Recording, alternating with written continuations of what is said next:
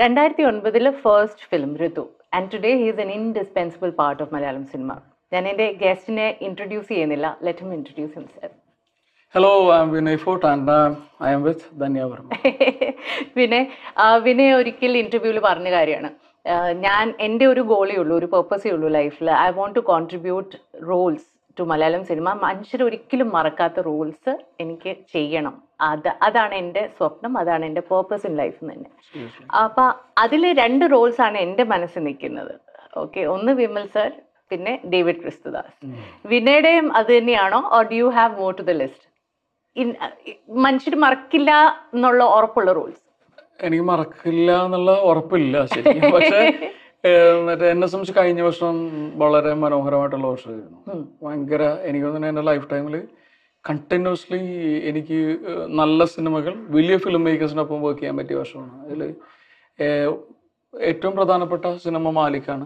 മാലിക്കിലെ സിനിമയുടെ അപ്പുറത്തേക്ക് കഥാപാത്രം എനിക്ക് ഏറ്റവും ഫേവറേറ്റ് ആണ്. ഡേവിഡ് ക്രിസ്തുദാസ്. അതുപോലെ തന്നെ മറ്റേ നമ്മൾ ലൈഫ് ടൈമിൽ ഏറ്റവും റെസ്പെക്ട് ചെയ്യുന്ന ഒരു ഫിലിം മേക്കറാണ് ശ്രീല ജോ ജോസ് പൊലശ്ശേരി. അദ്ദേഹത്തിന്റെ സിനിമയിൽ ലീഡ് റോൾ ചെയ്യാൻ പറ്റി. ഷാജീവ് എന്ന് പറഞ്ഞ ക്യാരക്ടർ പിന്നെ കനകം കാമിനി കലഹം ആ സിനിമ ചെയ്തു.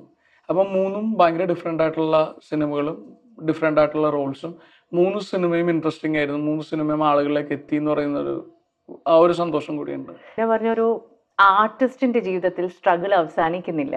അന്ന് ഞാനത് കേട്ടപ്പോൾ എനിക്കത് അതിന്റെ ശരിക്കും ഒരു അതിന്റെ ഡെപ്ത് ഉൾക്കൊള്ളാൻ പറ്റിയില്ല എന്നുള്ളതാണ് സത്യം. പക്ഷെ ഇന്ന് ഞാൻ തിരിഞ്ഞു നോക്കുമ്പോൾ ഈ ഒരു ഫൈവ് ഇയേഴ്സ് ഫോർ ഇയേഴ്സിന്റെ ഗ്യാപ്പിന് ശേഷം തിരിഞ്ഞു നോക്കുമ്പോൾ ഐ ഫീൽ ലൈക്ക് വളരെ ട്രൂത്ത്ഫുൾ ആയിട്ടുള്ള ഒരു കാര്യമാണ് വളരെ മാറ്റർ ഓഫ് ഫാക്ട്ലി പറഞ്ഞത്. ഈ അഞ്ച് വർഷത്തെ വളർച്ചയ്ക്ക് ശേഷവും ഡു യു സ്റ്റിൽ ഫീൽ ഈ സ്ട്രഗിൾ അവസാനിക്കുന്നില്ല എന്ന്? സ്ട്രഗിൾ ഒരിക്കലും അവസാനിക്കുന്നില്ല. സ്ട്രഗിൾ ഒരിക്കലും അവസാനിക്കരുത്. സ്ട്രഗിൾ നമ്മൾക്ക് നമുക്ക് ഫീൽ ചെയ്യണം ഓക്കെ സ്ട്രഗിൾ എല്ലാം കഴിഞ്ഞു. മറ്റേ ഞാൻ ഭയങ്കര കംഫർട്ട് സോണിലെത്തി ഞാൻ ഒരു സോളിഡ് ആക്ടറായി എന്ന് വിചാരിച്ചു കഴിഞ്ഞാൽ പിന്നെ എനിക്ക് ഗ്രോ ചെയ്യാൻ പറ്റില്ലല്ലോ. സ്ട്രഗിൾ ഒരിക്കലും അവസാനിക്കില്ല. പിന്നെ എപ്പോഴും നമ്മളുടെ മുകളിൽ വലിയ വലിയൊരാളുണ്ട്. അല്ലേ? ഇപ്പൊ നമ്മൾ നോക്കിക്കഴിഞ്ഞാൽ ഇപ്പോൾ നമ്മളിപ്പോ ഇപ്പം നമ്മൾ മറ്റേ ഇപ്പോൾ ഫോർ എക്സാമ്പിൾ നവാസുദ്ദീൻ സിദ്ദിഖി എടുക്കുക. അല്ലെങ്കിൽ ഞാൻ അദ്ദേഹത്തിന്റെ സിനിമകൾ കാണും. അല്ലെങ്കിൽ ഈ പുള്ളിയെ ലേണിംഗ് മെറ്റീരിയലാണ് പക്ഷെ അതിന്റെ മുകളിൽ മറ്റേ ഡെഫിനറ്റ്ലി പറയുന്ന പോലെ റോബർട്ട് ഡിനീറോ ഉണ്ട്. അല്ലെങ്കിൽ ഡാനിയൽ ഡെലൂസ് ഉണ്ട് അൽപാച്ചിനോ ഉണ്ട്. അങ്ങനെ ഞാൻ പിന്നെ ഒരിക്കലും അവരുടെ മുകളിൽ ഒരു പക്ഷേ ഈ പറയുന്ന പോലെ വേറെ റീജിയണൽ ഗ്രേറ്റ് ആക്ടേഴ്സ് ഉണ്ടാവും. അപ്പോൾ അത് ഇങ്ങനെ പോയിക്കൊണ്ടേയിരിക്കും. അപ്പോൾ നമ്മൾ ഒരിക്കലും ഈ പറയുന്ന ഹൈറ്റിൽ എത്തുന്നില്ലല്ലോ. അപ്പോൾ ഇതിന്റെ ഭാഗമാണ് സ്ട്രഗിൾ സ്ട്രഗിൾ ഒരിക്കലും അവസാനിക്കില്ല. പിന്നെ സ്ട്രഗിളിന് ഓരോ ആളുകൾ എങ്ങനെ മാനേജ് ചെയ്യുന്നു എന്നുള്ളതിനെ ആശ്രയിച്ചിരിക്കും. അതുപോലെ എനിക്ക് ഭയങ്കര ഇൻട്രസ്റ്റിംഗ് ആയിട്ടുള്ള ഒരു സാധനം കണ്ടിട്ടുള്ളത് ഞാൻ വിനയുടെ കാര്യത്തിൽ ക്യാരക്ടേഴ്സിൽ പലതരത്തിലുള്ള കോംപ്ലക്സസും ഇൻസെക്യൂരിറ്റീസ് എപ്പോഴും കാണാറുണ്ട്. Why do you think these kind of characters come to and why do you choose them അതാണ് എനിക്ക് അതിശയം തോന്നുന്നത് എനിക്ക് എപ്പോഴും ഇങ്ങനെ ഫ്ലാറ്റ് ആയിട്ടുള്ള ക്യാരക്ടറിൽ ഒന്നും ചെയ്യാത്ത കഥാപാത്രങ്ങൾ എന്ന് പറയുന്നത് എനിക്ക് ഭയങ്കര ബോറിംഗ് ആ. ആ എനിക്ക് എപ്പോഴും ബോണ്ടുള്ള അല്ലെങ്കിൽ ഒരു ക്ലിയർ ഒബ്ജക്റ്റീവ് ഉള്ള അല്ലെങ്കിൽ കുറച്ചും കൂടി വളണ്ടബിൾ ആയിട്ടുള്ള അല്ല അങ്ങനെ പറയുന്ന എന്തെങ്കിലും സംഭവിക്കണം അയാളുടെ ലൈഫിൽ അയാൾക്ക് എന്തെങ്കിലും ഒരു സോളിഡ് ഈ എപ്പോഴും ബോറിംഗ് ആണ്. നമ്മൾ ഈ പറയുന്ന നല്ല മനുഷ്യർ എന്ന് പറയില്ലേ? നിങ്ങൾ നോക്കിക്കോ നല്ല മനുഷ്യർ ഭയങ്കര ബോറിംഗ് ആയിട്ടുള്ള ആളുകളാണ് പുറത്തുനിന്ന് നോക്കുമ്പോൾ എപ്പോഴും ഇപ്പോൾ രാമനല്ലല്ലോ ഇൻട്രസ്റ്റിംഗ് രാവണനല്ലേ? അതുപോലെ തന്നെ എപ്പോഴും ഒരു കഥാപാത്രത്തിന്റെ ഒരു അണ്ടർനീത്ത് ഒരു ഫയർ ഉണ്ടാവുക അയാൾക്ക് പ്രശ്നങ്ങൾ ഉണ്ടാവുക. പ്രോപ്പർ ഡ്രാമ ഉണ്ടാവുക എന്നുള്ളതാണ്. ഇപ്പൊ മാലിക്കിലെ ക്യാരക്ടർ എനിക്ക് ഏറ്റവും ഇഷ്ടമുള്ള ഒരു കാര്യം ഈ ക്യാരക്ടറിന്റെ ഒരു എന്റയർ ജേണിയിൽ ഭയങ്കര ഡ്രാമയുണ്ട് ഈ സോളിഡ് ഡ്രാമ ഉണ്ടാവുമ്പോഴാണ് നമുക്ക് ഒരു പെർഫോമറിന് പെർഫോം ചെയ്യാനുള്ള സ്പേസ് ഉണ്ടാകുന്നത് അപ്പൊ ഞാൻ എപ്പോഴും അങ്ങനത്തെ കഥാപാത്രങ്ങളെ ചൂസ് ചെയ്യുള്ളൂ. ഫ്ലാറ്റ് ആയിട്ടുള്ള ക്യാരക്ടേഴ്സ് ഭയങ്കര ഒട്ടും ഇൻട്രസ്റ്റിംഗ് അല്ല. ഞാൻ എക്സാമ്പിൾ ഇപ്പൊ തമാശയുടെ കാര്യം പറയാം. തമാശ ഈ പറയുന്ന പോലെ എന്റെ ഹൃദയത്തിന്റെ ഏറ്റവും അടുത്ത് നിൽക്കുന്ന അതെ. അപ്പൊ ആ കഥാപാത്രം കിട്ടി കഴിഞ്ഞപ്പോ ഞാൻ പുറത്തുനിന്ന് നോക്കുമ്പോൾ നോക്കുമ്പോ ഇയാളൊന്നും ചെയ്യുന്നില്ല. ഇയാൾ മറ്റേ ചുറ്റുപാടും കാര്യങ്ങൾ നടക്കുന്നത് ഇയാൾ അനുഭവിക്കുന്ന മാത്രമേ ഉള്ളൂ. അപ്പൊ ഞാൻ ആലോചിച്ചു ഡെഫിനറ്റ്ലി എനിക്ക് ആ ക്യാരക്ടർ ഇഷ്ടമായി. അല്ലെങ്കിൽ എന്നെ സംബന്ധിച്ചൊരു ഒരു ലോട്ടറി അടിച്ച പോലെയാണ്. ഇപ്പൊ സമീർ താഹർ ഷൈജു ഇതൊക്കെ കൂടി പ്രൊഡ്യൂസ് ചെയ്യുന്ന ഒരു സിനിമയിൽ എനിക്ക് പ്രൊട്ടാഗനിസ്റ്റ് ആയിട്ട് അഭിനയിക്കാൻ പറ്റുക എന്ന് പറയുന്നത് ഞാൻ ഒരു ഗാങ്ങിലും ഇല്ല ശ്രദ്ധിച്ചറിയാം ഇപ്പൊ ഇന്ന് മലയാള സിനിമയിലെ വലിയ പ്രൊജക്ടുകൾ ഉണ്ടാകുന്നത് മുഴുവൻ ഗാംഗിൽ നിന്നാണ്. ഞാൻ മനസ്സിലാക്കുന്നത്. അല്ലെങ്കിൽ നിങ്ങൾ വലിയ ബാങ്കബിൾ ആക്ടർ ആയിരിക്കണം. ഇപ്പൊ നിങ്ങൾക്ക് അഞ്ചു കോടി രൂപ മാർക്കറ്റ് ഉണ്ടാവണം. അല്ലെങ്കിൽ നിങ്ങൾ ഏതെങ്കിലും നല്ല ഗാംഗിൽ ഉണ്ടാവണം. ഞാൻ അങ്ങനെ ഒരു ഗാംഗിലും ഇല്ല. അതൊരു പക്ഷേ എന്റെ പരിമിതി ആയിരിക്കാം അപ്പൊ എന്നെ സംബന്ധിച്ച് അങ്ങനത്തെ ഒരു റോൾ ഉണ്ടാകുക എന്ന് പറയുന്നത് വലിയ കാര്യമാണ്. അപ്പൊ ഞാൻ ഈ ശ്രീനിവാസനെ കുറിച്ച് ആലോചിക്കുമ്പോൾ ഞാനിപ്പോൾ ആ സിനിമയിൽ നിന്ന് അനുഭവിക്കുകയാണെങ്കിൽ ഒരുപക്ഷെ സിനിമ നന്നാവാം. സിനിമ ഡെഫിനറ്റ്ലി പറയുന്ന പോലെ സമീർ താഹിറും ഷൈജു ഖാലിദിനെ പോലെയുള്ള ലൈക്ക് ബ്രില്യന്റ് ആയിട്ടുള്ള ഫിലിം മേക്കേഴ്സ് സിനിമോട്ടോഗ്രാഫേഴ്സും ഭയങ്കര ആർട്ടിസ്റ്റിക് സെൻസുള്ള ആളുകളാണ് അവരത് പുൾ ഓഫ് ചെയ്യും. പിന്നെ അഷ്റഫ് അതിന്റെ ഡയറക്ടർ പക്ഷേ ആസ് എ പെർഫോമർ ആളുകൾ ആ സിനിമ നന്നായിരുന്നുടാ എന്നൊക്കെ പറയും. ഒരിക്കലും എന്റെ പേരെടുത്ത് പറയില്ല. അപ്പം ഞാൻ ആ സിനിമ തുടങ്ങുന്നത് മുതൽ അവസാനം വരെ ഒന്നും ചെയ്യാണ്ടിരിക്കുമ്പോഴും നമ്മൾ കാണുന്ന ആളുകളെ എങ്ങനെ എൻഗേജ് ചെയ്യിക്കുക എന്നുള്ള തരത്തിൽ ഇയാളുടെ ഇരിപ്പ് നടപ്പ് ഇയാൾ റിയാക്ട് ചെയ്യുന്ന രീതി ഇയാളുടെ നോട്ടം അങ്ങനെ കുഞ്ഞു കുഞ്ഞു കാര്യങ്ങൾ ഞാൻ വർക്ക് ചെയ്തിരുന്നു. ഒരുപക്ഷെ സിനിമ ഇറങ്ങിയതിന് ശേഷം ആളുകളെ നമ്മുടെ പെർഫോമൻസിനെ കുറിച്ച് പറയാനുള്ള കാരണം ഇതായിരുന്നു.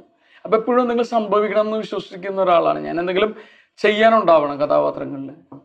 പിന്നെ എങ്ങനെയാണ് ഫ്രസ്ട്രേഷൻ ഹാൻഡിൽ ചെയ്യുന്നത്? കാരണം ഒരു വശത്ത് നമ്മൾ പാഷനേറ്റ് ആണ്. എനിക്കറിയാം the energy that you execute is full full passion പക്ഷെ മറുവശത്ത് നമുക്ക് പലതരത്തിലുള്ള പ്രശ്നങ്ങളാണ് നേരിടുന്നത്. ഒന്ന് ഇതുപോലെ ക്ലീക്സ് ഉണ്ട്. ചെറിയ ചെറിയ ഗാങ്സ് ഉണ്ട്. വിച്ച് ഓപ്പറേറ്റ് ആ ഗാങ്സ് ബ്രേക്ക് ചെയ്യാൻ തന്നെ ഭയങ്കര ഡിഫിക്കൽട്ടാണ് കാരണം അവർ ഇതിനകത്ത് തന്നെയാണ് എല്ലാം ചെയ്യുന്നത്. അവരെ ഞാൻ കുറ്റം പറയില്ല. അതാണ് എന്റെ കോമഡി അതായത് അവർ ഭയങ്കര കംഫർട്ടബിൾ ആയിട്ടുള്ള അതായത് നമ്മളിപ്പോ ഒരു ഗ്യാങ് നമ്മളിപ്പോ ഒരു ഗ്യാങ് ആണ്. നമ്മൾ പരസ്പരം ഭയങ്കര കംഫർട്ടബിൾ ആണ്. നമ്മൾ അവരെ വെച്ച് തന്നെ സിനിമ ചെയ്യാനുള്ള താല്പര്യം ഉണ്ടാവുള്ളല്ലോ പല ആളുകൾക്കും അറിഞ്ഞൂടാ ഞാൻ ഭയങ്കര അപ്രോച്ചബിൾ ആയിട്ടുള്ള ആക്ടർ ആണെന്നല്ല ഇപ്പൊ ഞാൻ പതിമൂന്ന് വർഷം ഇൻഡസ്ട്രിയിൽ എങ്ങനെ സർവൈവ് ചെയ്തു എന്ന് ആരെങ്കിലും എന്നോട് ക്വസ്റ്റ്യൻ ചോദിച്ചു കഴിഞ്ഞാൽ ഒരിക്കലും എന്റെ ടാലന്റ് അല്ല. ഞാൻ ഗ്രൂപ്പ് പ്ലെയർ ആയതുകൊണ്ടാണ് ഞാൻ സർവൈവ് ചെയ്തത്. ഞാനൊരു സിനിമയിൽ വർക്ക് ചെയ്തിട്ട് ഇപ്പൊ പതിമൂന്ന് വർഷമായിട്ട് ഞാൻ ഇതുവരെ ഒരു സിനിമയിൽ ഒരു ഫിലിം മേക്കറിനൊപ്പം ഒരു സെറ്റിൽ യാതൊരു പ്രശ്നം ഉണ്ടാക്കിയിട്ടില്ല. അപ്പൊ ഞാനൊരു ടീം പ്ലെയർ ആയതുകൊണ്ടാണ് ഞാൻ സെർവ് ചെയ്തത്. അപ്പോൾ ഗാങ്സ് വർക്ക് ചെയ്യുന്നതിൽ എനിക്ക് തെറ്റില്ല. കാര്യം അവർ കംഫർട്ടബിൾ ആയിട്ടുള്ള അപ്പൊ അതിനെ ഞാൻ നോക്കിക്കാണുന്നത് കഥാപാത്രങ്ങൾ നമുക്ക് എനിക്ക് മാത്രം ചെയ്യാൻ പറ്റുന്ന തരത്തിൽ ആ ഒരു ആ ഒരു പെർഫോമൻസ് ക്വാളിറ്റി നമ്മൾ ഉണ്ടാകണം. ആ ഒരു കൊമേഴ്ഷ്യൽ വാല്യൂ നമ്മൾ ഉണ്ടാക്കണം. അപ്പോൾ ഈ പറയുന്ന കാര്യങ്ങളൊക്കെ നമ്മളിലേക്ക് എത്തും. പിന്നെ അതുപോലെ ഒരു ട്രാപ്പും ഉണ്ട്. പിന്നെ പലപ്പോഴും നമ്മുടെ ഒരു ഇമേജിനകത്ത് ട്രാപ്ഡ് ആയി പോയി ഇപ്പം വിമൽ സാറിന്റെ ക്യാരക്ടറിന് ശേഷം അതൊരു ഒരു ബൂണുമായിരുന്നു ഒരു ട്രാപ്പും കൂടിയായിരുന്നു എനിക്ക് അല്ലെ? അപ്പോൾ ഈ ഒരു ട്രാപ്പ് കോൺസ്റ്റന്റ്ലി ഇവേഡ് ചെയ്യാന്ന് പറയുന്നത് ഭയങ്കര ഡിഫിക്കൽട്ട് അല്ലേ? Especially for a person like you അപ്പം നമ്മൾ ഇൻഡിപെൻഡന്റ് എന്ന നിലയ്ക്ക് നിൽക്കുമ്പോൾ you not associated in any other capacity അപ്പോൾ അത് ഭയങ്കര ഡിഫിക്കൽട്ട് അല്ലേ? ടു ബ്രേക്ക് ദോസ് ഇമേജസ് അതാണ് ചലഞ്ച് അതാണ് ചലഞ്ച് ഒട്ടും എളുപ്പമല്ലേ? ഒട്ടും എളുപ്പമല്ലേ പരിപാടി. പക്ഷെ അത് ഭയങ്കര ചലഞ്ചാണ് ഇപ്പോൾ ഞാൻ തമാശ ഇറങ്ങുന്നതിന് മുമ്പ് മഹേശ്വരൻ എന്നെ കാസ്റ്റ് ചെയ്തു. തമാശ ഇറങ്ങുന്നതിന് മുമ്പ്. തമാശ ഇറങ്ങിയതിന് ശേഷമാണ് ഇപ്പോൾ ഒരു ഒരു സോളോ ഹിറ്റ് എന്ന് പറയുന്നത് ഡെഫിനറ്റ്ലി ഇപ്പോൾ ഉറുമ്പുകൾ ഇറങ്ങാറുള്ള പോലെയുള്ള സിനിമകൾ ഞാൻ ചെയ്തു. അത് കമേഴ്ഷ്യൽ വെക്കുക ചെയ്തിട്ടുണ്ട് പക്ഷെ തമാശയാണ് ഇപ്പം എനിക്ക് പറയാവുന്ന ഒരു ഒരു ഞാൻ ലീഡ് റോൾ ചെയ്തിട്ട് പടം കമേഴ്ഷ്യലി വർക്കായെന്നുള്ളത് അപ്പം അതിനു മുമ്പ് മഹേശ്വരൻ എന്നെ കാസ്റ്റ് ചെയ്തു. അത് ഈ പറയുന്ന എനിക്ക് ജനറലി എനിക്ക് ഓഫർ ചെയ്യപ്പെടുന്ന റോളുകളിൽ പെട്ടതല്ല. ഡേവിഡ് ക്രിസ്റ്റോസ് ആബ്സല്യൂട്ട്ലി സ്ട്രോങ് ആണ്. അയാൾ ഒരു ഒരു ആക്ടറിന് കടന്നു പോകാൻ പറ്റുന്ന എല്ലാ ഇമോഷൻസിലും കൂടെ പോകുന്നുണ്ട്. ഇപ്പോൾ മഹേഷ് നാരായണൻ പോലെയുള്ള ഒരു ഫിലിം മേക്കർ വിചാരിച്ചു കഴിഞ്ഞാൽ അതൊരു സ്റ്റാറിനെ കൊണ്ട് ചെയ്യിക്കാം. അല്ലേ? ഈസി ആയിട്ട് ചെയ്യിക്കാം. പക്ഷെ എന്നാലും നമുക്ക് കിട്ടി. ചുരുളി പോലെയുള്ള സിനിമകളിൽ എപ്പോഴും എനിക്ക് ഓഫർ ചെയ്യപ്പെടുന്ന പോലത്തെ റോളല്ലായിരുന്നു സോ ആ പാരാമീറ്റർ വെച്ച് നോക്കുമ്പോൾ you constant you do remind yourself that you very successful അല്ലെ? ഇത്രയും സക്സസ് ഇല്ല തന്നെയാ. സക്സസ് Success- ഇല്ല. ഒരിക്കലും സക്സസ്ഫുൾ അങ്ങനെയല്ല. ഞാൻ പറയുന്ന ഈ പരിപാടി ഒന്നും ഞാൻ പിടിക്കാറില്ല. ഈ പരിപാടികളൊന്നും സക്സസ് പരിപാടികളൊന്നും ഇല്ല. പിടിക്കില്ല കാര്യം ഇഷ്യൂ എവിടെയാന്ന് വെച്ച് കഴിഞ്ഞാൽ ഞാൻ വിശ്വസിക്കുന്നത് ഞാൻ ഏറ്റവും ബ്ലസ്ഡ് ആയിട്ടുള്ള ഒരു കാര്യം ഞാൻ പലപ്പോഴും ആലോചിക്കുന്നു. ഇപ്പോൾ എന്റെ ചുറ്റുപാടുള്ള ആളുകൾ പറയും നീ ആളുകളെ വിളിക്കില്ല. ഞാൻ എന്റെ ഒപ്പം വർക്ക് ചെയ്ത ഫിലിം മേക്കേഴ്സ് ഞാൻ വിളിച്ച് ബുദ്ധിമുട്ടിക്കാറില്ല. അവരോട് ചാൻസ് ചോദിക്കാറില്ല. അവർക്കറിയാമല്ലോ ഞാൻ എന്താ വർക്ക് ചെയ്യണമെന്നുള്ളത് അപ്പോൾ പിന്നെ ഞാൻ എനിക്ക് വേണ്ടിയിട്ട് പ്രൊജക്ട്സ് ഉണ്ടാക്കാറില്ല ഞാൻ പി ആർ വർക്ക് ചെയ്യാറില്ല ഞാൻ ഒന്നും ചെയ്യാറില്ല. അപ്പോൾ ആളുകൾ പറയും ഇങ്ങനെ ഇങ്ങനെ ചെയ്യുന്നത് കൊണ്ടിട്ടാണ് തനിക്ക് വലിയ വളർച്ചയൊന്നും ഇല്ലാത്തതെന്ന് ഫ്രണ്ട്സൊക്കെ എന്നെ കളിയാക്കും. പക്ഷെ ഞാൻ അവരോട് പറയുന്നത് എന്താണെന്ന് വെച്ചാൽ എന്നെപ്പോലെ ഒരു സാധാരണക്കാരൻ. ഞാൻ മറ്റേ ഫോട്ടോ വെച്ച് പോലെയുള്ള സ്ഥലത്ത് ഒരു ടെലിഗ്രാഫ് മാന്റെ മകനാണ് ഞാൻ. അപ്പോൾ എന്നെ പോലെയുള്ള വളരെ സാധാരണക്കാരനായിട്ടുള്ള ഒരു മനുഷ്യൻ പതിമൂന്ന് വർഷം ഇത്രയും കോമ്പറ്റേറ്റീവ് ആയിട്ടുള്ള ഇൻഡസ്ട്രിയിൽ നിന്നു.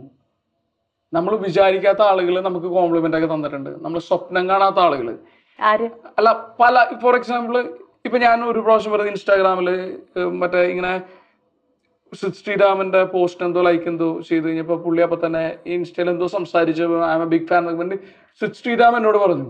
അപ്പൊ എനിക്ക് അടി കിട്ടിയ പോലെ പോയി കാര്യം ഞാൻ പ്രതീക്ഷിക്കുന്നില്ല. കാര്യം എനിക്ക് ഭയങ്കര ഇഷ്ടപ്പെട്ട ഒരു സിംഗറാണ് അല്ലെങ്കിൽ നിവിൻ പറഞ്ഞു എപ്പോഴും നിവിനോട് അജിത്തും അജിത് സാറും ശാലിനിയും കണ്ടു കഴിഞ്ഞപ്പോൾ പ്രേമത്തിനെ കുറിച്ച് പറഞ്ഞപ്പോൾ ആദ്യം എന്റെ പേരെടുത്ത് പറഞ്ഞു. എന്നോട് സ്പെഷ്യലായിട്ട് അവർ അന്വേഷിച്ചു എന്നും അവർ അപ്രീഷിയേറ്റ് ചെയ്തൊന്നും പറയണം എന്ന് നിബിനോട് പറഞ്ഞു. അങ്ങനെ ഇതേപോലെ ഒരു നീണ്ട ലിസ്റ്റ് ഉണ്ട്. നമ്മൾ സ്വപ്നം കാണാത്ത ടൈപ്പ് ആളുകൾ നമ്മളെ നമ്മളെ കുറിച്ചിട്ട് നല്ല പറയുന്നു എന്നുള്ള അപ്പൊ ഞാൻ പറഞ്ഞ അത് സെക്കൻഡറി ആണ്. പക്ഷെ ഞാൻ പറയുന്നത് ഞാൻ പതിമൂന്ന് വർഷം ഈ ഇൻഡസ്ട്രിയിൽ സർവൈവ് ചെയ്തു. ഇപ്പൊ എന്നെ വെച്ചിട്ട് എന്നെ വിശ്വസിച്ചിട്ട് പ്രൊഡ്യൂസേഴ്സ് എന്നെ ലീഡ് റോൾ വെച്ചിട്ട് ഇപ്പൊ ഞാൻ കഴിഞ്ഞ ആറ് പടത്തിലും ഞാൻ ലീഡ് റോളാണ് ചെയ്തിരിക്കുന്നത് അപ്പൊ ഞാൻ സക്സസ് ആയിട്ട് തന്നെ ഡിഫൈൻ ചെയ്യുന്നില്ല. പക്ഷേ ഞാൻ എന്റെതായിട്ടുള്ള ഒരു പ്ലാറ്റ്ഫോം ഉണ്ടാക്കി. ഞാനിപ്പോൾ പ്ലാറ്റ്ഫോമിൽ നിൽക്കുകയാണ് ഞാൻ ഈ ജേണിയിലാണ് അല്ലെങ്കിൽ ഇപ്പം നമ്മൾ ഞാൻ ധന്യനോട് പറഞ്ഞ പോലെ നമ്മൾ ഈ ലോകം വിട്ടു പോകുമ്പോൾ നമ്മൾ എന്ത് അവശേഷിപ്പിച്ചു എന്നുള്ള ചോദ്യമുണ്ട്. അപ്പോൾ ഇപ്പോൾ എന്റെ മകനാണ് എന്റെ പ്രയോറിറ്റി അവനാണ് എന്റെ ലൈഫ് അപ്പോൾ അവൻ നാളെ അവൻ ഒരു പ്രൗഡ് ഫീലിംഗ് ഉണ്ടാവണം. അവന്റെ അപ്പൻ ചെയ്തു വെച്ച കാര്യങ്ങളിൽ അവന്റെ അപ്പൻ ചെയ്തു വെച്ച സിനിമകളിൽ. അപ്പം അതാണ് എന്റെ മിഷൻ അപ്പം ഞാൻ ആ ഒരു ജേണിയിലേക്കാണ് ഞാൻ ഒരിക്കലും ഒരു ഗുഡ് ആക്ടറോ അല്ലെങ്കിൽ ആ ആ അതൊന്നും ഞാൻ ടച്ച് ചെയ്തിട്ടില്ല. പക്ഷേ എനിക്കൊരു പ്ലാറ്റ്ഫോം ഉണ്ടല്ലോ. എനിക്ക് നോക്കിക്കാണാൻ എനിക്ക് അടുത്ത മാസം ചെയ്യാനൊരു സിനിമയുണ്ട്. ആ സിനിമ ഒരു പക്ഷേ മാർട്ടിൻ സ്കോസസിയുടെ പടമൊന്നും ആണോന്നില്ല അല്ലെങ്കിൽ ഒരു പുതിയ ആളുടെ സിനിമയായി. പക്ഷേ എങ്കിലും എനിക്ക് സിനിമയിൽ അഭിനയിച്ച് ജീവിക്കാൻ പറ്റുന്നു എന്ന് പറയുന്നത് തന്നെ നമ്മളെ സംബന്ധിച്ച് വലിയ ബ്ലെസ്സിങ് ആണ്. If you look at the largest scheme of things വിനെ ഡു യു ഫീൽ നമ്മൾ ഓരോ ഓരോ വ്യക്തി ഇൻഡസ്ട്രിയിലെ ഒരു ഒരു പാർട്ടായിട്ടുള്ള ഒരു വ്യക്തി അവർക്ക് ഈ ഇൻഡസ്ട്രിയുടെ വളർച്ചയും ഈ ഇൻഡസ്ട്രിയിലെ ഇപ്പോൾ ഓൾറെഡി ഒത്തിരി ക്യൂരിയോസിറ്റി ഉണ്ട് അബൌട്ട് മലയാളം ഫിലിം ഇൻഡസ്ട്രി അതിനെ എവിടെ പ്ലേസ് ചെയ്യണം globally on a world platform അതിലൊക്കെ അവരുടെ കോൺട്രിബ്യൂഷൻ ഉണ്ട് എന്ന് വിശ്വസിക്കുന്ന ഒരു വ്യക്തിയാണോ Vinay or the business aspect is perhaps more important എന്ത് തോന്നുന്നു? എന്നും മലയാള സിനിമ. ഇപ്പൊ ഞാൻ ഫിലിം സ്കൂളിൽ പഠിക്കുമ്പോഴും നമ്മൾ ഭയങ്കര പ്രൗഡായിരുന്നത് ഈ പറയുന്ന ഇവിടുത്തെ കമേഴ്ഷ്യൽ സിനിമകളുടെ അപ്പുറത്തേക്ക് ഭയങ്കര കോണ്ടന്റ് ഡ്രിവൻ ആയിട്ടുള്ള ഇപ്പൊ ഇന്ത്യൻ സിനിമയിലെ മാസ്റ്റർ ഫിലിം മേക്കേഴ്സിനെ എടുത്തു കഴിഞ്ഞാൽ അതിൽ മെജോറിറ്റി മറ്റേ അല്ലെങ്കിൽ ഒരു ഹ്യൂജ് പ്ലേസ് മലയാളി ഫിലിം മേക്കേഴ്സിനുണ്ട് ഇപ്പൊ നമ്മുടെ അടൂർ സാറായാലും മറ്റേ ജി ആർ രവീന്ദ്രനായാലും മറ്റേ കെ ജി ജോർജ് സാറായാലും ഇവരൊക്കെ ലെജൻഡറി ഫിലിം മേക്കേഴ്സ് ആണ്. അപ്പോൾ കോണ്ടന്റും അല്ലെങ്കിൽ സത്യസന്ധമായിട്ടുള്ള സിനിമകൾ നമ്മുടെ കൾച്ചറലി റൂട്ടഡ് ആയിട്ടുള്ള ഗുഡ് സിനിമ എന്ന് പറയുന്ന ഒരു സാധനത്തിൽ നമ്മൾ ഭയങ്കര പ്രൗഡാണ് അത് ഓരോ മലയാളീനെ പ്രൗഡാക്കുക എന്ന് പറയുന്നതിന്റെ റെസ്പോൺസിബിലിറ്റി ഞാൻ നേരത്തെ പറഞ്ഞ പോലെ ഞാൻ വളരെ ഞാൻ വളരെ സാധാരണക്കാരനായിട്ടുള്ള ഒരു ഒരു നടനാണ്. അപ്പം നമുക്ക് പല കാര്യങ്ങളും ചെയ്യാൻ പറ്റില്ല. പക്ഷെ ഞാൻ വിശ്വസിക്കുന്നത് ഒരു റെസ്പോൺസിബിലിറ്റി വലിയ വലിയ ആക്ടേഴ്സിനും വലിയ ഫിലിം മേക്കേഴ്സിനൊക്കെ ഉണ്ടെന്ന് തന്നെയാണ്. അപ്പോൾ ധന്യ പറഞ്ഞതിന്റെ ഒരു പരിപാടി ഇപ്പോൾ പ്രത്യേകിച്ച് മറ്റേ കൊറോണ ടൈമൊക്കെ വന്നു. ആളുകൾ ഒരുപാട് ആളുകൾ ഇപ്പോൾ നിങ്ങൾ വിശ്വസിക്കാത്ത തരത്തിൽ മറ്റേ സായിപ്പ് അടക്കം മലയാള സിനിമ കണ്ടു തുടങ്ങിയിരുന്നു. പല നമ്മുടെ പല ഫോർ എക്സാമ്പിൾ ഇപ്പോൾ കുമ്പളങ്ങി നൈറ്റ്സ് പോലത്തെ ഒരു സിനിമയൊക്കെ അല്ലെങ്കിൽ അത് കഴിഞ്ഞു വന്ന അങ്ങനെ പല ഈ പാകിസ്ഥാനി ആക്ട്രസൊക്കെ ഒരു ഇന്റർവ്യൂവിൽ എന്ന് പറയുന്നത് ഇപ്പോൾ ഞാൻ മൊത്തം മലയാള സിനിമയിലാണ് ട്രിപ്പ് ചെയ്തുകൊണ്ടിരിക്കുന്നത്. ഇത്ര ഇത്ര അധികം കണ്ടന്റ് ഡ്രിവൻ നല്ല സിനിമകൾ ഇത്ര ചെറിയ സംസ്ഥാനത്തിൽ നിന്നുണ്ടാകുന്നു എന്നുള്ളതിൽ അത്ഭുതം എന്ന് പറയുന്ന തരത്തിൽ മലയാള സിനിമ ചർച്ച ചെയ്യപ്പെട്ട ഒരു ഏരിയയിലും നമുക്ക് ദുഃഖം ഉണ്ടാക്കുന്ന അതായത് നമ്മുടെ ഹ്യൂജ് സ്റ്റാർസ് ആയിട്ടുള്ള ആളുകളുണ്ടല്ലോ. അവർ മറ്റു ബിസിനസ് എന്ന് പറയുമ്പോൾ പറയുന്ന ഒരു പരിപാടിക്ക് മാത്രമായിട്ടുള്ള സിനിമകൾ ഉണ്ടാക്കുന്ന അതിൽ തെറ്റ് ഞാൻ പറയുന്നില്ല. അല്ലെങ്കിൽ ഒരാളുടെ ശരിയോ തെറ്റോ നമുക്ക് നമ്മളെ പോലെയുള്ള ഒരാൾക്ക് ജഡ്ജ് ചെയ്യാൻ പാടില്ല അത്. പക്ഷെ ഞാൻ ഒരു ഈ മലയാള സിനിമയിൽ വർക്ക് ചെയ്യുന്നു എന്നുള്ള ഒരാളെന്നുള്ള ഒരു ചെറിയൊരു മനുഷ്യൻ എന്നുള്ള തരത്തിൽ എനിക്ക് പറയാനുള്ളത് മലയാള സിനിമനെ ഗ്ലോബലി എത്തിക്കാൻ തരത്തിലുള്ള കോണ്ടന്റും അത്ര കഴിവുള്ള ഫിലിം മേക്കേഴ്സും കോണ്ടന്റ് ഒക്കെ നമ്മുടെ അടുത്തുണ്ട്. അപ്പൊ അങ്ങനെ നല്ല സിനിമകൾ ഉണ്ടാകുക എന്നുള്ളതാണ്. അല്ലാതെ ഇങ്ങനെ ഒരു കൾച്ചർ വന്നല്ലോ അതായത് വേൾഡിന്റെ ഒരു അറ്റൻഷൻ മലയാള സിനിമയിലേക്ക് കിട്ടുമ്പോൾ നമ്മൾ ഇടയ്ക്ക് ബിസിനസ്സിന് വേണ്ടിയിട്ട് കള്ളപ്പടങ്ങൾ ഉണ്ടാക്കി കഴിയുമ്പോൾ ആളുകൾ മലയാള സിനിമ ഇപ്പൊ നമ്മൾ തന്നെ ഒരു ഇപ്പൊ ഞാൻ ബേസിക്കലി ഒരു ബുക്ക് ബുക്ക് വായിച്ചു. എനിക്ക് ഭയങ്കരമായിട്ട് വർക്ക് ആയാൽ ഞാൻ ആ ഫിലിം മേക്കർ അല്ലെങ്കിൽ ആ ഓത്തറിന്റെ വേറെ ബുക്ക്സ് വാക്കാൻ ഇത് തന്നെയാണ് ഫിലിം മേക്കേഴ്സിന്റെ കാര്യത്തിൽ ഞാൻ ചെയ്യുന്നത് അപ്പം ഞാനൊരു ലാംഗ്വേജിന്റെ പടം കണ്ടു തുടങ്ങി എനിക്ക് ഭയങ്കര ട്രിപ്പായിട്ട് ഞാനത് വീണ്ടും കാണുമ്പോൾ എനിക്ക് ബാഡ് ഫിലിംസ് വരുമ്പോൾ ഞാൻ പതുക്കെ ബാക്ക് ഔട്ട് ചെയ്യും. അപ്പൊ ഇതൊരു ഭയങ്കര ബിസിനസ്സാണ് സിനിമ പക്ഷേ അതിലൊരു ആർട്ടാണ് സിനിമ ഒരു ആർട്ട് കൂടിയാണ്. അപ്പോൾ ഇതിന്റെ ഒരു ഒരു കമ്പോസ്ഡ് ആയിട്ടുള്ള സ്റ്റേറ്റിൽ സിനിമകൾ ഉണ്ടാകുക. പൈസക്ക് വേണ്ടി മാത്രം അല്ലെങ്കിൽ ഇപ്പൊ ഒ ടി ടി ബിസിനസ് എന്ന് പറഞ്ഞ ഒരു പരിപാടിക്ക് വേണ്ടിയിട്ട് ആളുകൾ മറ്റേ ഒരു കച്ചവടം മാത്രമാക്കി സിനിമ ഉണ്ടാക്കുന്നതിനോട് നമുക്ക് അത്ര യോജിപ്പില്ല. ഞാൻ വാട്സാപ്പിന്റെ മെസ്സേജ് ചെയ്തപ്പോ ഞാൻ കണ്ടത് അതിനകത്തെ ആകെ കൂടെ ഒരു ലൈൻ ഇട്ടിട്ടുള്ളൂ. ഗ്രേറ്റ്ഫുൾ ഹാ? ഇത് എത്ര നാളായിട്ട് വാട്സാപ്പിൽ ഗ്രേറ്റ്ഫുൾ വെച്ചിട്ടുണ്ട് നമ്പറിൽ ഞാൻ കുറെ നാളുകളായിട്ട് വെച്ചിട്ടുണ്ടെന്ന് തോന്നുന്നു. കാര്യം ഇപ്പൊ നമ്മൾ പറയില്ലേ നമ്മൾ നമ്മുടെ പിള്ളേർക്ക് ഇപ്പൊ ഒരു കാര്യം പഠിപ്പിച്ച് കൊടുക്കണമെങ്കിൽ ഒരു ഒരു കാര്യം മാത്രമേ പറഞ്ഞു കൊടുക്കാൻ പറ്റുള്ളൂ എന്നുള്ള ഒരു അവസ്ഥ വന്നു കഴിഞ്ഞാൽ ഞാൻ പറയാൻ പോകുന്ന ലൈഫിനോട് ഗ്രേറ്റ്ഫുൾ ആവുക എന്നുള്ളതാണ്. കാര്യം ഞാൻ ഇപ്പോൾ ഇത്ര വർഷം അല്ല സിനിമയിലല്ല ഒരു മനുഷ്യൻ എന്നുള്ള തരത്തിൽ ജീവിച്ചിട്ട് ഞാൻ പഠിച്ചതെന്നാന്ന് വെച്ച് കഴിഞ്ഞാൽ നമ്മുടെ സന്തോഷം എന്ന് പറയുന്ന പരിപാടി അത് മാറും. ഇപ്പൊ സങ്കടം എന്ന് പറയുന്ന ടൈം പോകുന്നതിനനുസരിച്ച് ഇങ്ങനെ ഒരു എവല്യൂഷൻ സംഭവിക്കും. ഒന്നും കോൺസ്റ്റന്റ് അല്ല. അല്ലേ? ഇപ്പൊ നമുക്ക് ഭയങ്കര സങ്കടം വരുന്നതും ആ ഒരു അവസ്ഥ മാറും. സന്തോഷം മാറും സക്സസ് മാറും ഫെയിലിയർ മാറും എല്ലാം മാറിക്കൊണ്ടേയിരിക്കും. അപ്പൊ നമുക്ക് ആകെ ചെയ്യാൻ പറ്റുന്നത് നമുക്ക് ഇതിനെ അംഗീകരിക്കുക അല്ലേ? നമ്മൾ ഈ മൊമെന്റിൽ ജീവിക്കുക നമ്മൾ ഗ്രേറ്റ്ഫുൾ ആയിട്ടിരിക്കുക. ഇതേ പറ്റുള്ളൂ ഒരു മനുഷ്യൻ എന്നുള്ള തരത്തിൽ. വേറെ എല്ലാം ഭയങ്കര മായയാണ്. What is the best piece of advice you got ഏറ്റവും നല്ല ഉപദേശം that has stuck to your head പലപ്പോഴും പലരും എന്തെങ്കിലുമൊക്കെ പറയുമ്പോഴില്ലേ എനിക്ക് സംഭവിക്കാറുണ്ട്. എന്റെ തലയിൽ അത് വേർഡ്സ് അങ്ങ് പതിക്കും. പിന്നെ ഞാൻ പലപ്പോഴും എന്തെങ്കിലും ഒരു പ്രവൃത്തിയിലേക്ക് ഞാൻ പോകുമ്പോൾ എന്തെങ്കിലും ഒരു സെൽഫ് ഡൗട്ട് ഒക്കെ ഉള്ളപ്പോൾ ഈ വേർഡ്സ് ആണ് മനസ്സിലേക്ക് വരിക. Is there anything like that for you any piece of advice that you really consider precious അല്ല ഞാൻ ഇപ്പൊ പറഞ്ഞ കാര്യം ഞാൻ ലൈഫിൽ ഇംപ്ലിമെന്റ് ചെയ്യുന്നതാണ്. ഇത് ഞാൻ ഒരു സ്ഥലത്ത് നിന്ന് കേട്ടാണ്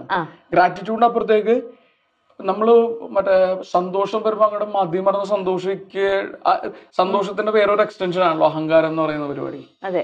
അല്ലെങ്കിൽ സങ്കടം വരുമ്പോൾ നമ്മൾ ഒന്നും ലൈക്ക് നമ്മൾ ലൈഫ് ഒരുപാട് ആളുകൾക്ക് വേണ്ട ഒരു അല്ലെങ്കിൽ നമ്മൾ ഇന്ന് ഇപ്പോൾ ലൈഫിൽ അഡ്രസ് ചെയ്യേണ്ട ഏറ്റവും വലിയ വിഷയം ഹെൽപ്പ് സീക്ക് ചെയ്യാനുള്ള കപ്പാസിറ്റിയാണ് ആളുകൾ ഇപ്പം എനിക്ക് പരിചയമുള്ള ആളുകളൊക്കെ സൂസൈഡ് ഒക്കെ ചെയ്തിട്ടുണ്ട്. അപ്പം ഞാൻ ആലോചിക്കും ഒരു- മൊമെന്റിൽ നമുക്ക് അയാളുടെ ഒരു അരമണിക്കൂർ കിട്ടിയിരുന്നെങ്കിലോ നമ്മൾ അയാളൊപ്പം അരമണിക്കൂർ സ്പെൻഡ് ചെയ്തിരുന്നെങ്കിലോ അല്ലെങ്കിൽ അയാൾ ഒരു മൊമെന്റിൽ നമുക്ക് ഒരു ഫോണിൽ കിട്ടിയിരുന്നെങ്കിലോ എന്നൊക്കെ നമ്മൾ ആലോചിക്കും.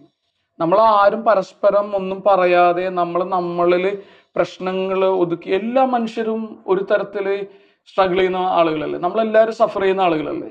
എല്ലാ ആളുകൾക്കും അതിന്റെ പല മറ്റേ വേരിയേഷൻ ആയിരിക്കും. ചില ആളുകൾക്ക് ലെവൽസ് ആയിരിക്കും. അല്ലാതെ അപ്പൊ ഇത് പലപ്പോഴും മനുഷ്യർ മനസ്സിലാക്കുന്നില്ല മനുഷ്യർ വിചാരിക്കുന്ന നമ്മളുടെ മാത്രം പ്രശ്നമാണ്. സന്തോഷം മാത്രമുള്ള ഒരു മനുഷ്യനുണ്ടാവുമെന്ന് ഞാൻ വിശ്വസിക്കുന്നില്ല. പിന്നെ ഈ സന്തോഷത്തിന്റെ സമാധാനത്തിന്റെയും അടിസ്ഥാനം ഈ മറ്റേ നിങ്ങൾ ഉദ്ദേശിക്കുന്ന പണമോ സക്സസ്സോ അല്ലെങ്കിൽ കരിയറോ ഒന്നും അല്ല അല്ലെ? ഞാൻ മനസ്സിലാക്കിയിട്ടുള്ള ഇത് എനിക്ക് ഭയങ്കര പരിപാടി. അതായത് നിങ്ങളുടെ മാനസികാവസ്ഥയാണ്. നിങ്ങളുടെ സ്റ്റേറ്റ് ഓഫ് മൈൻഡാണ് നിങ്ങളുടെ സക്സസിനെ ഡിറ്റർമിൻ ചെയ്യുന്നതെന്ന് പറയുന്നത് ഇപ്പൊ മറ്റേ നമ്മളെ അമേരിക്കൻ പ്രസിഡന്റാണ് അല്ലെങ്കിൽ ഇന്ത്യൻ പ്രധാനമന്ത്രിയാണ്. നമുക്ക് സമാധാനമില്ല നമുക്ക് സന്തോഷമില്ല കാര്യമില്ലല്ലോ. ഇതെനിക്ക് ഭയങ്കര ഇൻട്രസ്റ്റിംഗ് ആയിട്ടുള്ളൊരു പോയിന്റാണ് അപ്പോൾ എനിക്ക് പലപ്പോഴും ആളുകളോട് ചോദിക്കണമെന്നുണ്ട്. അപ്പം ഞാൻ ഇങ്ങനെ ഒരു മിഷൻ വർക്ക് ചെയ്യുന്നുണ്ടെങ്കിൽ ഞാൻ അവരുടെ ഒപ്പം അസോസിയേറ്റ് ചെയ്തിട്ട് വർക്ക് ചെയ്യണമെന്നൊക്കെ ആഗ്രഹിക്കുന്നുണ്ട്. ഏറ്റവും ബുദ്ധിമുട്ടുള്ള അവസ്ഥയിൽ വേറൊരാൾക്ക് വേണ്ടിയിട്ട് നമ്മളിപ്പോൾ ഇന്ന് സൊസൈറ്റിയിൽ ഏറ്റവും മിസ് ചെയ്യുന്ന ഒരു കാര്യം എന്താണെന്ന് വെച്ച് കഴിഞ്ഞാൽ നമ്മളുടെ പ്രശ്നങ്ങൾ കേൾക്കാൻ വേണ്ടിയിട്ട് ഒരു ഒരു സുഹൃത്ത് നിങ്ങൾക്ക് ഇല്ലാത്തതാണ് അത് സ്ത്രീകളുടെ കാര്യത്തിലാവുമ്പോൾ ഇത്തിരൂടെ ഭയ- ഭയങ്കര ഈ സ്ത്രീകളുടെ കാര്യത്തിലാവുമ്പോൾ എന്ന് പറയുന്ന ഒരു പരിപാടി എനിക്ക് കല്യാണം കഴിക്കുന്നവരെ മനസ്സിലായിട്ടില്ല. നമ്മൾ ഞാൻ പലപ്പോഴും ആലോചിക്കും എന്താണ് ഫെമിനിസം അല്ലെങ്കിൽ ഞാൻ ഞാൻ ഹ്യൂമനിസ്റ്റ് ആണ് ശരിക്കും. ഞാൻ മനുഷ്യരിലാണ് വിശ്വസിക്കുന്നത്. ഇപ്പൊ ഞാൻ ഞാൻ പുരുഷൻ നിങ്ങൾ സ്ത്രീ ആയതുകൊണ്ട് ഫെമിനിസം എന്താണ്? അല്ലെങ്കിൽ എന്തുകൊണ്ടാണ് ഞാൻ ഫെമിനിസം എന്തുകൊണ്ട് ഞാൻ സ്ത്രീ ആയതുകൊണ്ട് ഞാൻ ഇങ്ങനെ പക്ഷെ അത് മുഴുവൻ എന്നെ പഠിപ്പിച്ച എന്റെ ഭാര്യ. ഞാൻ കല്യാണത്തിന് ശേഷം എനിക്ക് എനിക്ക് വീട്ടിൽ അമ്മയുണ്ട് ചേച്ചിയുണ്ട് എല്ലാവരും ഉണ്ട്. പക്ഷെ കല്യാണം കഴിച്ചതിന് ശേഷമാണ് എന്റെ ഭാര്യ വളരെ ലിറ്ററൽ ആയിട്ട് എന്റെ മുഖത്ത് നോക്കി പറഞ്ഞിട്ടുള്ളത്. അതായത് ഞാൻ ഇപ്പോൾ ഒരു ഒരു സ്ത്രീയുടെ ജീവിതം എങ്ങനെയാണെന്നും അല്ലെങ്കിൽ അവർ സൊസൈറ്റിയിൽ അല്ലെങ്കിൽ അവർ ഒരു ബസ്സിൽ യാത്ര ചെയ്യുമ്പോൾ അല്ലെങ്കിൽ അവർ രാത്രി ഒരു ഏഴ് മണിക്ക് ശേഷം ഒരു റോട്ടിൽ കൂടെ നടന്ന് പോകുമ്പോൾ അവരൊരു തിയേറ്ററിൽ പോകുമ്പോഴൊക്കെ അവർ ഫേസ് ചെയ്യേണ്ടി വരുന്ന എന്റെ ഹാർഷ് റിയാലിറ്റീസ് ഉണ്ടല്ലോ. അത് എന്റെ മുഖത്ത് നോക്കി പറഞ്ഞത് എന്റെ ഭാര്യ തന്നെയാണ് എന്റെ ഭാര്യ മറ്റേ നേരത്തെ ഫെമിനിസ്റ്റ് ആണ് തീർച്ചയായിട്ടും. പിന്നെ കമ്മ്യൂണിസ്റ്റ് ആണ്. പിന്നെ ഒരു കൈൻഡ് ഓഫ് എത്തിസ്റ്റും കൂടെയാണ്. അപ്പൊ അതിന്റെ ഒരു റെയർ കോമ്പിനേഷൻ ആണ്. അപ്പോൾ സൗമ്യനെ ഒരുപാട് കാര്യങ്ങൾ പഠിപ്പിക്കും. പഠിപ്പിക്കുന്നത് എന്ന് പറഞ്ഞു കഴിഞ്ഞാൽ നമ്മൾ കുറച്ചും കൂടെ സോഫ്റ്റ് ആയിട്ടാണല്ലോ. ഇപ്പൊ എനിക്ക് ഒരാളോട് പറയണമെന്നുണ്ടെങ്കിൽ ഞാൻ ഒരുപക്ഷെ മുഖത്തടിച്ച് പറയണമെന്നില്ല. സൗമ്യ വളരെ ലിറ്ററൽ ആയിട്ട് കാര്യങ്ങൾ പറഞ്ഞിട്ട് എനിക്ക് ഭയങ്കര ലേണിംഗ് ആണ്.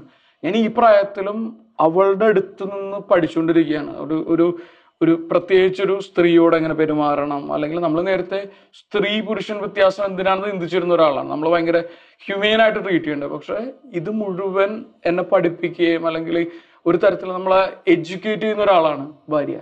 വിഹാൻ നിന്ന് എന്താണ് പഠിച്ചത്? ബിക്കോസ് പലപ്പോഴും ഞാൻ വിനയുടെ ഇന്റർവ്യൂസിൽ ലേണിംഗ് എന്നൊരു വാക്ക്. I'm always a student I'm always learning എന്ന് പറഞ്ഞ് ഞാൻ കേട്ടിട്ടുണ്ട്.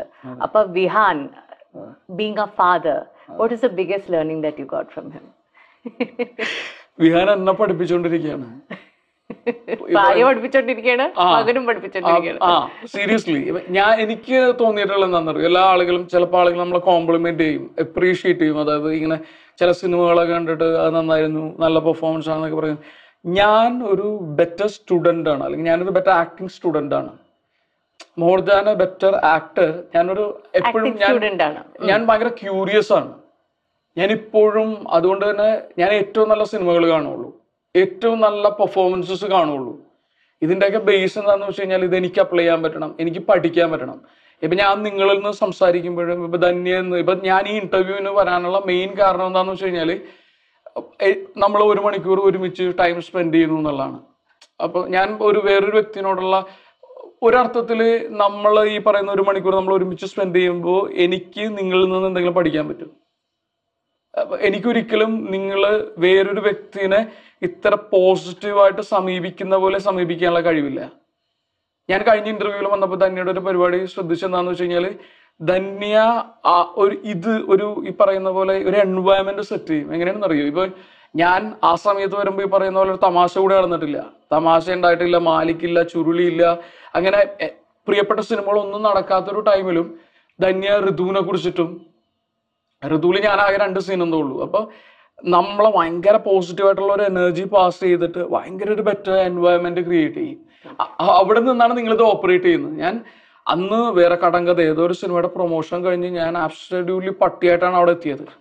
പക്ഷേ ഞാൻ എന്റെ ടയർഡ്നെസ് അടക്കം നിങ്ങൾ ഭയങ്കര പോസിറ്റീവ് ആയിട്ടുള്ള ഒരു എനർജി വന്ന് അല്ലെങ്കിൽ നമ്മൾ വേർത്ത് ആണെന്നുള്ള തരത്തിൽ ആ ഒരു ഫീലിംഗ് കൊടുക്കാനുള്ള ഭയങ്കര കഴിവുണ്ട് നിങ്ങൾക്ക് അപ്പൊ അതൊരിക്കലും എനിക്ക് വേറൊരാളുടെ അടുത്ത് അപ്ലൈ ചെയ്യാൻ പറ്റില്ല. പക്ഷെ എനിക്ക് ആ തിരിച്ചറിവ് നിങ്ങൾ ഉണ്ടാക്കിയല്ലോ. ഇപ്പൊ ബിഹാറിന്റെ പരിപാടി എടുത്തു കഴിഞ്ഞാൽ ബിഹാറിന്റെ സമീപനം എന്താന്ന് വെച്ച് കഴിഞ്ഞാൽ ഇപ്പൊ ഞാൻ ഷൂട്ടിന് പോയി വന്നു കഴിഞ്ഞാൽ പുള്ളി മറ്റേ ആറ്റിറ്റ്യൂഡ് പിടിക്കും പുള്ളി. അതായത് ഓക്കെ നിങ്ങൾക്ക് പ്രയോറിറ്റി മറ്റു പലതുമാണ്. അവൻ പറയുകയൊന്നും ചെയ്യില്ല. പക്ഷെ അവന്റെ ആറ്റിറ്റ്യൂഡിൽ വളരെ വ്യക്തമാണ്. അല്ലെങ്കിൽ എന്റെ ഈ ടൈമാണ് എന്റെ ഒരു പ്രൈം ടൈമിൽ കൂടെ അല്ലെങ്കിൽ എന്റെ വളർന്നു വരുന്ന അല്ലെങ്കിൽ എനിക്കൊരു ഫാദറിന് ഏറ്റവും ആവശ്യമുള്ള സമയത്താണ് നിങ്ങൾ പോണം കളിച്ചുകൊണ്ടിരിക്കുന്നത്. അപ്പം നിങ്ങൾ എനിക്ക് വേണ്ടിയിട്ട് ടൈം തന്നോളൂ. എനിക്ക് ഇൻവെസ്റ്റ് ചെയ്തോളൂ. അല്ലെങ്കിൽ ഞാൻ നിങ്ങൾക്ക് പണി തരും.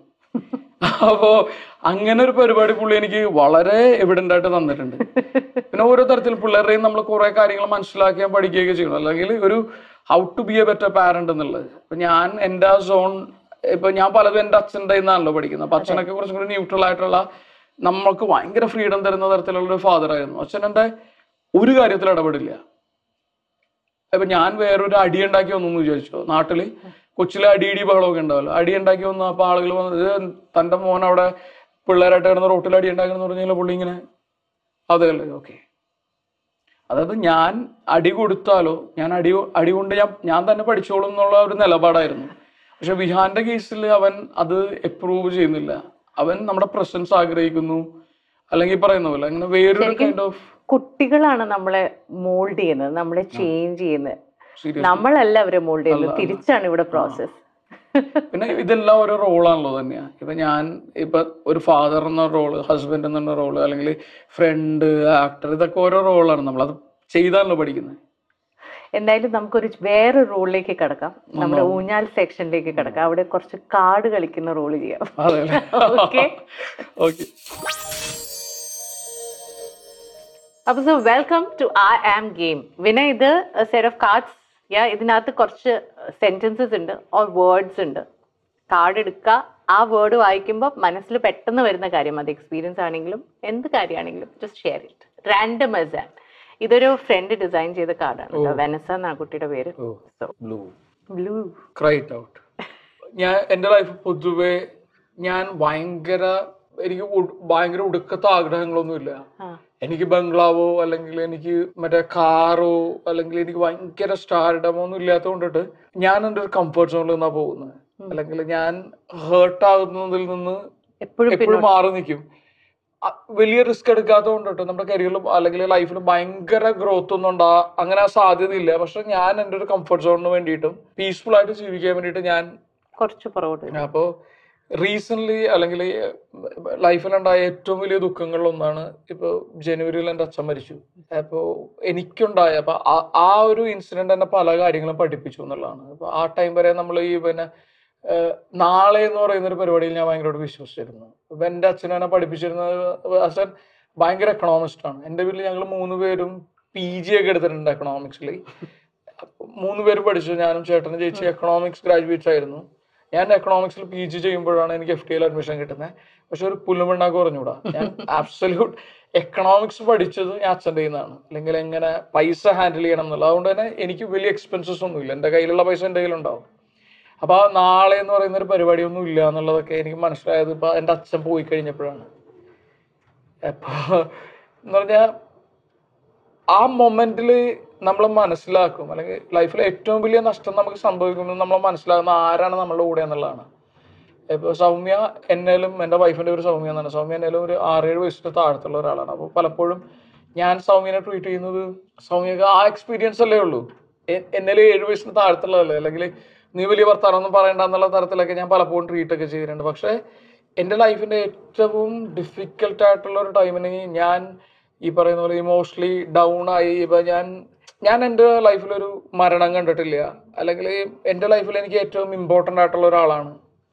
ഇപ്പൊ അച്ഛനൊക്കെ മരിക്കുന്ന ഒരു അവസ്ഥ അല്ലെങ്കിൽ അച്ഛന്റെ ഡെത്ത് ബെഡിലൊക്കെ ഞാൻ ആലോചിച്ചു എനിക്ക് ഇതിൽ കൂടുതൽ നിന്ന് നഷ്ടം വരാനാണെന്ന് ആലോചിച്ചു. കാര്യം എന്റെ അച്ഛന്റെ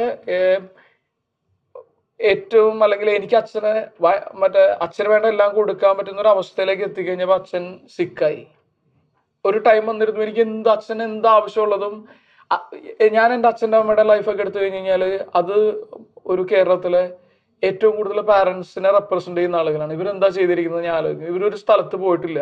ഇവർ ഇവരുടെ ലൈഫ് മക്കൾക്ക് വേണ്ടി സാക്രിഫൈസ് ചെയ്താണ് ഇവർക്ക് എത്രത്തോളം ഹാപ്പിനെസ് ഉണ്ടായിട്ടുണ്ടെന്ന് ലൈഫിൽ നിന്ന് ഒന്നും ഉണ്ടായിട്ടില്ല. ഇവരൊക്കെ എന്റെ അച്ഛനും അമ്മയും അമ്മയൊക്കെ ഇപ്പോഴും ജീവിക്കുന്ന. അമ്മ ഞാൻ പറയാം അമ്മ ഇങ്ങനെ ഒരു കാര്യം ചെയ്യാം. അയ്യോ ഇവന് അത്ര പൈസ ആവില്ല അല്ലെങ്കിൽ നിന്റെ അത്ര പൈസ ചെലവാവില്ല എന്നുള്ള തരത്തിലൊക്കെയാണ് ഇപ്പോഴും എന്റെ അമ്മയൊക്കെ ചിന്തിക്കുന്നത്.